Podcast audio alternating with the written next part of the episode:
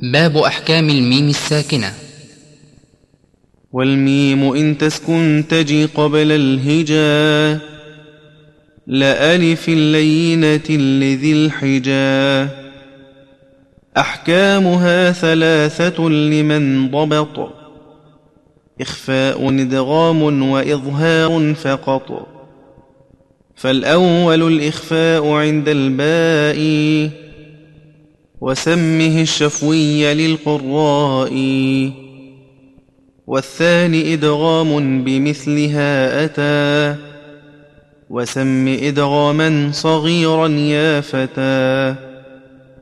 والثالث الإظهار في البقية. من أحرف وسمها شفوية. واحذر لدى واو وفاء تختفي. لقربها والاتحاد فاعرفي